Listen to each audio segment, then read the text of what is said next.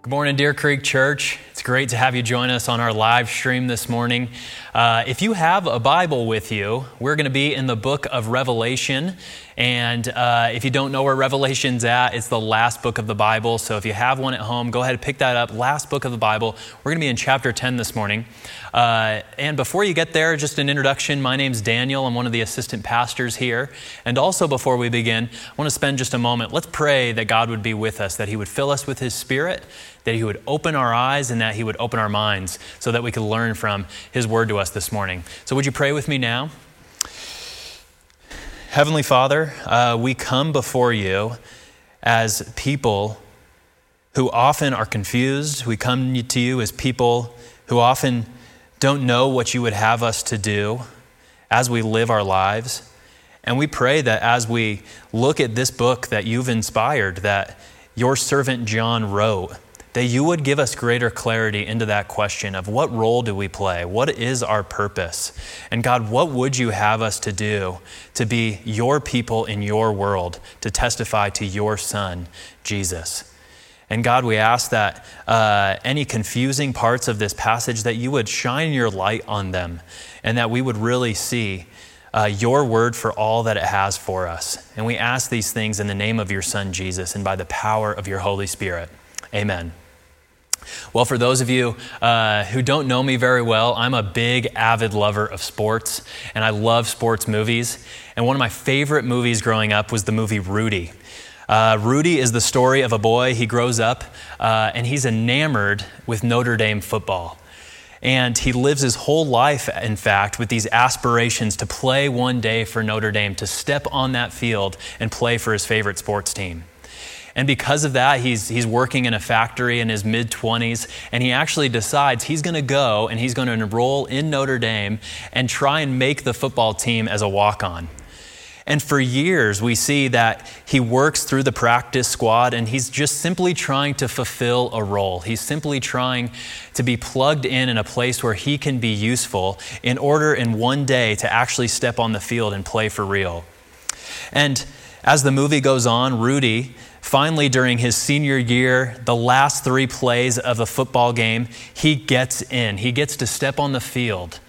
And during the last play of his senior season, he actually records a sack. He gets to finally fulfill the role that he felt he was prepared for his whole life. And, and many of us, if we're honest, when we look at our lives, we, we similarly have that kind of question what role is God calling us to? Or what purpose would He have me undertake? And because of that, we, we go and see people like career counselors. And you can go to these career counselors, you can take tests and spend hours of interviews and be peppered with questions to have someone else tell you what you might be good at and what you might be a good role for you to play in the workforce. Or maybe you've seen the Enneagram test. The Enneagram test is an extensive personality profile that tells you how you can best relate to people around you so that you can fulfill the role in that relationship. So we all want to know what our role is. What, what would we have to do in the world to fulfill our purpose? And it's a good question to ask because it's, it's a similar question that the book of Revelation actually gives us. We've seen that Jesus, through John, is writing this book to a group of churches that are in Asia Minor, which is in modern day Turkey. These are seven churches that were asking the question, what would God have us to do, have us do? These are people that had been following Jesus for some time now, and they wanted to know, now that they'd given their lives over to the message of Jesus, what was their response supposed to be? How are they supposed to fulfill their role in God's great plan? And now, if you're just joining us this morning, maybe this is your first time joining us on our live stream, we are in the book of Revelation, and we're in chapter 10 and 11. And up to this point, you could really describe the book of Revelation really as, as three waves, right? There's kind of been three waves of seven that we've seen. The first wave, which we've talked about, was John's uh, letters to the seven churches in Asia Minor. These were letters of challenge and comfort. Challenge to those who had grown complacent in their faith, who had grown lukewarm in their faith. But it was also uh, letters of comfort, comfort to those who were suffering, those who were following Jesus and meeting opposition from the world. The second wave that we've seen in this book, the second wave of seven, we saw a scroll with seven seals. And this was a very important p- point in the book of Revelation because we saw that in this scroll contained the purpose of God, the purpose of God for the universe. The, the purpose that God was going to bring of bringing his kingdom on earth as it is in heaven. And as this scroll was opened in the breaking of seven seals, we saw that one of God's ways of bringing about his purpose in the world is through judgment. That God, in a very real way, in order to bring his kingdom on earth, has to bring to account, bring to judgment the evil and wickedness and suffering of this world. And last week, we saw a third wave. It was kind of the, the third wave up to this point where God unleashed seven trumpets. There were seven angels who blew seven trumpets. And we said that these trumpets were a signal of war. See, in the ancient world, in order to get somebody's attention that a war is taking place, people would blow trumpets. Now, today, you know, we, we have walkie talkies, so it's a little bit more discreet. But if you wanted to signal active attack on an enemy, what people would do is they would blow a trumpet signal. And we saw that these war trumpets in Revelation to Jewish ears would have brought back recollection to the Old Testament story of the Exodus, where God's people were in slavery. And in order to liberate God's people, what God did was He brought hail and fire from the sky to pour judgment out on Egypt. That was the first trumpet that we saw. The second trumpet was similar. Water was turned into blood and made poison and undrinkable. That was the second and third trumpet. And then on and on these go with these images of the Exodus. The sun was darkened, locusts swarmed the earth, all pointing to that God was bringing his active judgment and punishment on earth. And now we're in the middle of Revelation, and What's going on here? Well, one way to look at what John is about to unfold for us today can be quite confusing because some people actually see these three waves in Revelation and where we're at this morning as kind of a chronological sequence, right? They see it kind of as a history of, well, event A is going to happen, and then after event A, there will be event B, and then after event B, there will be event C. And they read Revelation kind of like a sequence of events unfolding in this particular order. But as we look this morning and as we continue on in Revelation, I want you to think, as you're reading this book, more of a hologram cup. Now, maybe you haven't seen these in a while, but I have uh, young children, so when they take bath, they have the baths, they have these hologram cups that we pour water on them with. And my daughter Lainey has one hologram cup with a picture of Minnie Mouse. And if you look at Minnie Mouse from one angle, she has a pink bow and a pink dress. And then you turn her slightly and you see her in a white bow and a white dress. And then you turn her again and she's in a yellow bow and a yellow dress. And I think that is the right way to read Revelation. God is not showing us that there will be seven seals that are opened and judgment will be brought, and then seven trumpets and that will be brought after the seven seals. Instead, what God is showing us is from different perspectives the same event from different angles, which is Him bringing His judgment, bringing His kingdom on earth as it is in heaven. And so last week, we heard the blast of the sixth trumpet. And after the sixth judgment was brought upon the earth, we read something really interesting that God, in bringing these judgments, the result was found in verse 20 of chapter 9 that the rest of mankind who were not killed by these plagues did not repent. That's very interesting.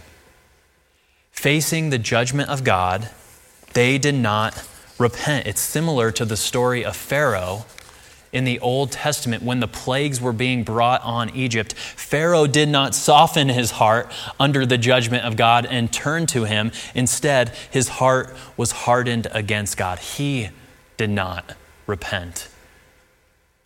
So here we notice we're between the sixth and seventh trumpet, and the narrative slows down. If you're looking at chapters 10 and 11, it's a long section.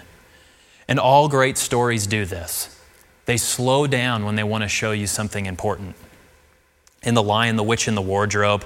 Remember at the beginning of that movie, the children are running around the professor's house, and then Lucy goes into the room where the wardrobe is, and everything slows down.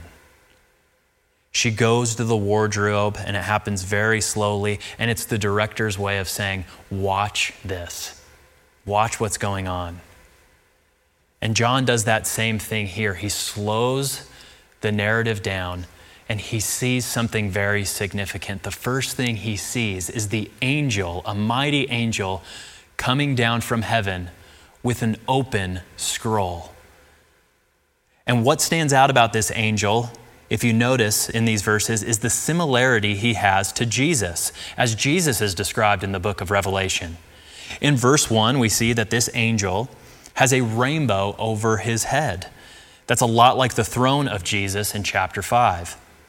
His face is like the sun, similar to Jesus' face as described in Revelation chapter 1. His legs are like pillars of fire, which resemble Jesus' legs of burnished bronze in chapter 1. And his voice is like a roaring lion. That's verse 3 in chapter 10, which draws our mind back to Jesus, the lion from the tribe of Judah. So all of this sounds familiar. And what this is meant to show us is that this angel comes from the very throne of Jesus. He has the very message of Jesus. He's going to bring the very purpose of Jesus for John and for the churches. He's a lot like the White House press secretary, probably the most unfortunate job in all of American politics. You know, the White House press secretary, they're the person that gathers around. They, you know, they have a huge room full of the press and they're not hired to, to, to give their personal opinion.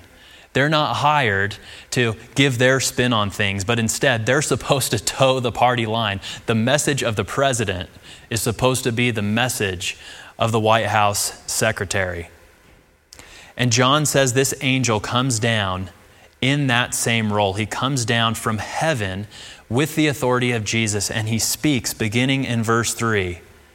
When he called out, we're told that the seven thunders sounded. So we know what to expect here, don't we? Remember when the seals were opened, when the seals were broken forth, it brought destruction on a quarter of the earth, one fourth of the earth. And then the trumpets were blasted and it brought destruction on a third of the earth. And so, what are these thunders? Well, we expect that these thunders are sent to destroy half of the earth. But something interesting happens. That's not what takes place. John is told in verse 4 that when the seven thunders had sounded, he was about to write, but heard a voice from heaven saying, Seal up what the seven thunders have said and do not write it down. And the angel whom I saw standing on the sea and on the land raised his right hand to heaven. He's giving a solemn oath before the God of heaven. And he swore by him who lives for ever and ever, who created heaven and what is in it, the earth and what is in it, and the sea and what is in it, that there would be no more delay. No more delay. That's a very interesting word, delay. Richard Bauckham is one of the leading scholars on the book of Revelation. And he says this about this word delay and the judgments that preceded it. He says, The judgments up to and including that of the sixth trumpet are strictly limited, bringing judgment on a quarter and one third of the earth. That is because these are warning judgments with the intent and design to bring humanity to repentance, to bring the world back to God. In other words, Bauckham is saying that every judgment God has brought so far in Revelation was a warning. It was God's way of getting our attention in order to show us something greater is coming in the future. I recently just bought a truck, but I actually bought a truck before the truck. So I bought this Chevy from a guy and I had signed all the paperwork and I thought it was a great truck, took it on a test drive. It was really fun to drive around. And as I was pulling onto the street of my house, I started noticing a really ominous rumbling sound coming from the engine. So I pulled off to the side of the road, and as I did, I noticed bleep, the check engine light popped on. And as I looked under the car, I noticed that oil was spilling out as fast as it possibly could.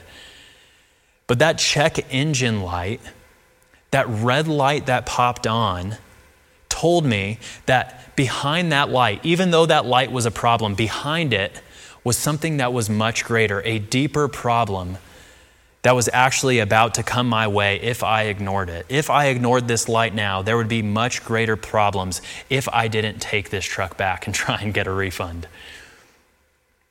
And we saw that the seven seals, right? Think about it the seven seals which brought war and plague and famine and economic downturn. All of these seals according to what John is writing here, were warnings from God. They were the check engine light telling us, designed to show us that something greater is coming. These judgments that we see unfolding on the earth presently pestilence, disease, death, warfare, economic downturn all of these, according to Revelation and John, are judgments that are limited to show us that something greater is coming. A greater judgment is coming.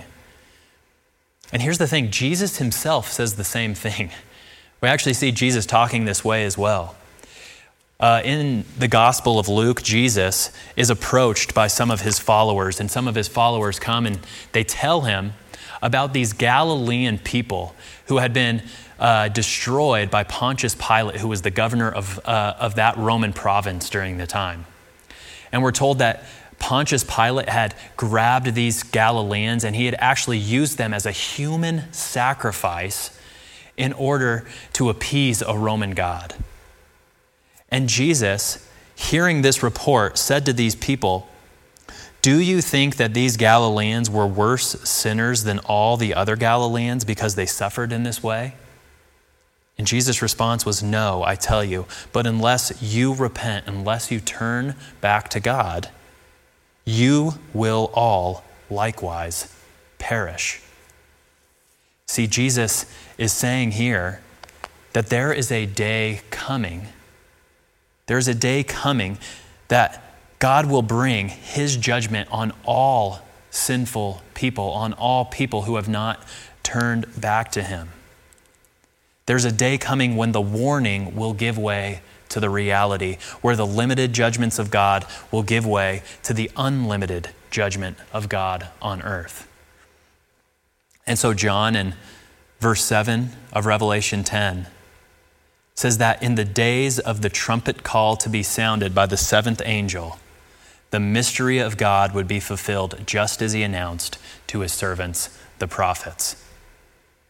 In other words, this is a reference to what the Old Testament prophets called the day of the Lord. It was a day when God would bring universal judgment on humankind. And what John is saying is that when that seventh trumpet blasts, God's judgment will be brought, his universal judgment will be brought on earth. See, when Jesus came during his first coming, he did not come to announce a judgment. Instead, he came to announce peace. Right? When Jesus came to the world in his first coming, he came to offer forgiveness to his enemies, to extend a message of good news that he would die in their place. And if we place our faith in him, then all of our sins would be forgiven so that we might not face the judgment of God. Jesus bore that in our place in his first coming. But Jesus is also clear in passages like this and others that there is a second coming when Jesus will come not with peace, but he will come in judgment in the day of the Lord to bring God's reign and his judgment in full. So, what's John's role in all of this and why is he seeing this? Well, in between these trumpets, John is told, beginning in verse 8, to take the scroll, this open scroll of the purpose of God, which is in the angel's hand. And he's told in verse 9 to take and eat this scroll It's a way of saying that John is to ingest this message and make it known to the people of God, to make it known to the churches. And we're told that it's going to be sweet as it goes into his mouth, but bitter in his stomach. So he's bringing a bitter sweet message, a message of good news and bad news tied together. And so, what is the message? Well, John is given a measuring rod like a staff in chapter 11, verse 1. We're told he was given a measuring rod like a staff and was told, Rise and measure the temple of God and the altar and those who worship there. But do not measure the court outside the temple. Leave that out, for it is given over to the nations, and they will trample the holy city for 42 months. And, they, and I will grant authority to my two witnesses, and they will prophesy for 1,260 days, clothed in sackcloth. These witnesses are the two olive trees and the two lampstands that stand before the Lord of the earth. Now, there's a few things happening here. First, prophets in the Bible were often asked to kind of do theatrical displays in order to get their message across. Isaiah, for instance, Isaiah was a prophet of God. He was one time asked by God to strip naked and he was asked to walk down the middle of the street in order to illustrate that Israel would one day be stripped of all of their possessions and brought into exile because of their disobedience. In the New Testament, we see a prophet whose name is Agabus. He did another theatrical display where he tied up Paul, the Apostle Paul, with a belt in order to illustrate that he would be captured and arrested by authorities. And John, as God's prophet here, is asked to do the same. He's told to take this measuring rod and measure the temple of God, the altar, and those who worship there. He's doing this theatrical display, which is all meant to symbolize God's protection of his people. That's what the measuring rod represents protection of God's people that God needs to know the measurement and the boundaries of the area that He needs to protect. So imagine you own a house and you live in the middle of a prairie and you wanted to keep coyotes out of your house in order to protect all your possessions, your chickens and you know all of your farm animals. What you would do is you'd call a surveyor out to your house and they would come and they would measure the boundaries of your land in order that you would know the boundaries and be able to put up a fence in order to protect all of your livestock. And the same thing goes on here. John has a similar uh, he, he has a similar mission. He's to measure the temple, the altar, and the people. And he calls this temple his two witnesses, two lampstands, and two olive trees, all of which are symbolic names for the church. In other words, John is told to measure the people of God, and they will be protected by God. But in verse 2, he's told to leave out the court on the outside of the temple because it, the holy city, will be trampled. So even though the church is protected by God, what John is saying is they will undergo persecution and tribulation. They will undergo opposition. The world will actually trample them and beat them down. And that's what we actually see unfold in the rest of the chapter of chapter 11. In verse 3, we're told that the, the church is to witness to Jesus, to prophecy in sackcloth, right? Sackcloth is a way of illustrating repentance, to tell people, turn back to God. They're going to witness to the world in sackcloth.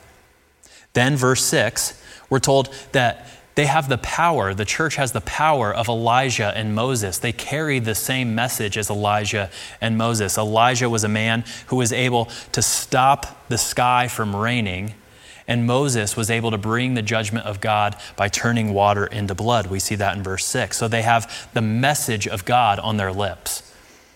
Then verses 7 and 8, we see that the church is opposed by Satan. These witnesses are opposed by Satan, described as a beast that rises from the bottomless pit.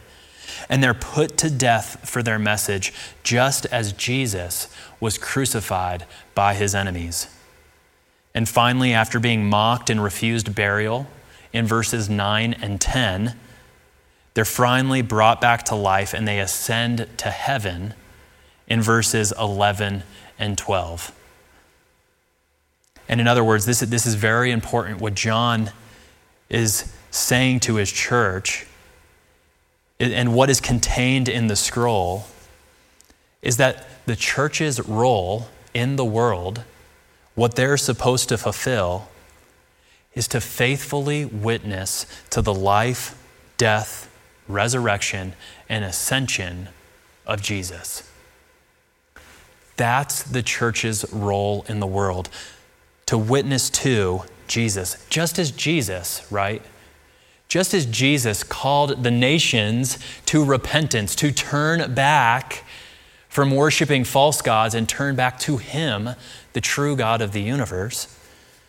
Just as Jesus brought a prophetic message accompanied with signs and wonders and healings and miraculous deeds, just as Jesus was opposed by Satan and crucified in the city of Jerusalem, and just as Jesus was resurrected from the dead and ascended into heaven, so too his church, the people of God, are called to mirror the ministry and the mission of Jesus to the world. Before the final trumpet blast in the day of the Lord, God's people are to mirror and retell the message of Jesus so that people might inherit salvation. It's the primary way that God plans to establish his kingdom on earth as it is in heaven. Do you think of the church in that regard? You, as the people of God, if you have faith in Jesus, do you think of your role in this regard? That your primary role is to declare and demonstrate the message of the gospel, the good news of Jesus, to people so that they might enter God's kingdom? What this is saying is that it's not simply through judgment that God brings his kingdom on earth, although there is judgment. And we have to tell people that there is judgment. It's a very real reality of the Bible.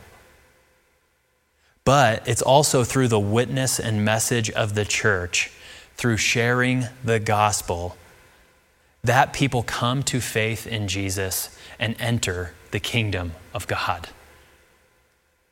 And so, just as John kind of describes in these fanciful images what it looks like when God's kingdom comes on earth, I want to share with you a story. It's a story of a man named Americo. Americo described himself as a violent and angry man. This is a true story. He said he had, a, uh, he had always run into trouble with drug lords in his homeland of El Salvador. And after witnessing the death of one of his best friends, he realized that he might be next. So in the year 1981, he fled his hometown of El Salvador and made his way to Los Angeles along with his wife Margarita and their five children. Americo's son, his name was Juan, he loved his dad, but Americo said he saw in his son the same violent temperament and anger that had gotten him into so much trouble. Yet it was one night at a church youth group that Juan was told about Jesus. He was told about how Jesus had been crucified by his enemies and that through his death and resurrection, he could find forgiveness of sins. And compelled to tell people about this, he actually told his father, and his father, about a year later, inspired by his son, accepted Jesus and began attending church. But that's not when the actual transformation or real change happened in Americo's life. One day, Juan noticed some gangsters picking on a local street preacher. And he fought the three of them off, and he was proud to tell his dad about it. But Americo warned his son. He said, Son, you have to be careful. But it was too late. Three days later, the three gangsters approached the 21 year old Juan and shot him three times in the head, leaving him dead on the streets of Los Angeles. I remember seeing my son's body lying on the street, said Americo. At that moment, I wanted to be like the man I used to be, before I knew Jesus. So he grabbed his 45 milliliter pistol and he headed out the door with an old friend on a tip where the three men were living. His wife, Margarita, pleading with him, What's going on? You can't do that. But on the way, Americo recalls hearing God speak to him directly, saying, Don't do this. Do not take vengeance. Vengeance is mine.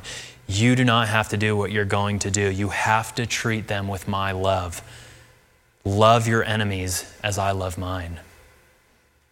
And almost immediately, Americo threw the gun down and said to his friend, I can't do this. I can't carry this out. I follow Jesus. Jesus doesn't want me to do this. His friend called him a coward and dropped him off at where the gangster's hideout was. And Americo reached the apartment. He walked inside unarmed where the gangsters were holed up. And as he walked in, he startled the gangsters who all drew weapons on him. But the grieving father explained, that he was not there to seek revenge. He said, I come humbled to speak to you about Jesus. He later said that his mouth shook because he felt a strong battle inside. But he said he was overcome that day by the love of God, even for these men who killed my son. Americo then explained the good news to these men who had killed his son that Jesus offered forgiveness to the men who nailed him to the cross and crucified him in Jerusalem. He said this Jesus offered forgiveness to him, and he pleaded with them to accept the offer of forgiveness of Jesus for themselves. And these three men were so moved, they prayed then and there with Americo and asked Jesus to be their Savior, the one who died, who lives again, and was resurrected and ascended for them. It was right then and there, Americo said, that I started to experience the ministry of love that the Lord had given to me.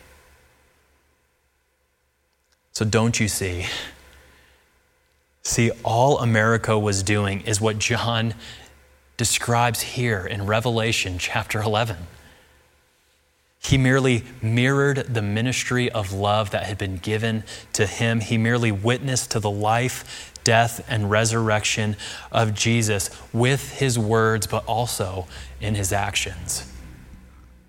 That's the message that John delivers to the church. He says, just as Jesus what he has done in sacrificially dying for his enemies for the forgiveness of sin, that that work, that work is to be displayed and mirrored by his church through sacrificial love of enemies, calling them to turn to Jesus for the forgiveness of sins, so that they might turn toward God and enter his kingdom.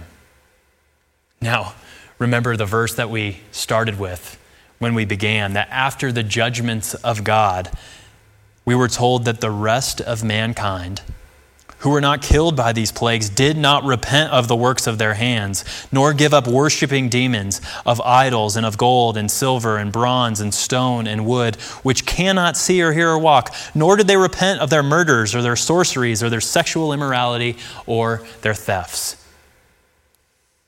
Well, we see something remarkable happen here. In the Old Testament, Elijah, when he was carrying out his ministry, he was told that 7,000 faithful people would be spared the judgment of God, a remnant. When Isaiah was prophesying to the people, he was told that one tenth of the people, faithful people, would not be exiled. They would be spared the judgment of God. But something remarkable happens in chapter 11, verse 13, the closing words of what John sees. He's told, At that hour, there was a great earthquake, and a tenth of the city fell. 7,000 were killed in the earthquake, and the rest, they were terrified, and they gave glory to the God of heaven. Do you see what's going on here? The Old Testament prophets then, God's witnesses then, declared a message that only a faithful minority would be spared the judgment of God. But here, through the witness of God's people, it's not the faithful minority who are saved. Instead, it's the faithless majority that repent and find forgiveness of their sins, that glorify God. What John is trying to communicate here is that through the role and ministry of the church, of God's people, he is drawing people from every tribe, every tongue, every nation and every people group to himself, and their ministry will be effective. God's kingdom will be full of adulterers and sorcerers and murderers. He will bring unrepentant sinners to repentance through the ministry of God's people and his church. You remember in high school the difference between centripetal force and centrifugal force. I didn't remember it until I looked it back up on Wikipedia, but I thought this would be a decent illustration. Remember, centrifugal force is a force that goes from the inside out. When uh, a discus thrower, right, is spinning around and he lets go of the discus, that centrifugal force, it throws the discus, discus a long distance. Centripetal force is the opposite, right? It's a force that goes from the outside in. And that is the role that Jesus has given his people to be a centrifugal force and a centripetal force. We are people sent out brought out into the world as lampstands to witness and bring the message of forgiveness of sins through Jesus. And the goal of it all, the purpose of it all, is to bring people in, to draw them into relationship with the God who created them, and to show them the love of God. And that message should make sense to us. There was a theologian, his name was Gregory of Nazianzus. Try and say that five times fast. Gregory of Nazianzus. He has a quote that's endured through the ages up till today. It's, it's this quote What Jesus has not assumed has not been healed. What Jesus has not assumed has not been healed. What Gregory meant by that was that Jesus had to leave heaven, to go out from heaven and assume a human body, to assume everything about our humanity except for sin, in order that we might be healed and forgiven of our sin. Jesus had to leave his throne and assume humanity so that we might be healed. And in like manner, Jesus gives us that same role to be people who are sent out, people who are guilty of murder, people who are guilty of idol worship, people who are guilty and broken of every sin imaginable. He sent us out so that we might bring his message of healing, so that he might bring people before the final trumpet blast into his kingdom so they might live with him forever and ever. That's the role of the church. That's the role we have to play in God's great story. Let's pray. Jesus, we confess that we are not worthy of this calling and this role that you've given us, your church. We confess as Deer Creek Church that we are guilty of unrepentant hearts, of all different types of sin and brokenness, that we fall short of the glory of God over and over and over again. And Jesus, we are so grateful that you have come, that you have taken on humanity. You have taken on our weakness and died for our darkness, died for our sins, and were crucified, resurrected, and you now have ascended into heaven to show us that we can be forgiven and that we can call other people as your witnesses, as your lampstand, as your people in the world to draw them to you so that you might bring them to their Heavenly Father. We ask by your Holy Spirit that your Holy Spirit would work in us and through us to help us witness to those around us, to help us tell this great message to others so that your kingdom would come on earth as it is in heaven and your kingdom would be filled with sinners like us, and your kingdom would be filled with people from every tribe, every tongue, every nation, and every people group. We ask these things in your name by the power of your Spirit to the glory of God the Father. Amen.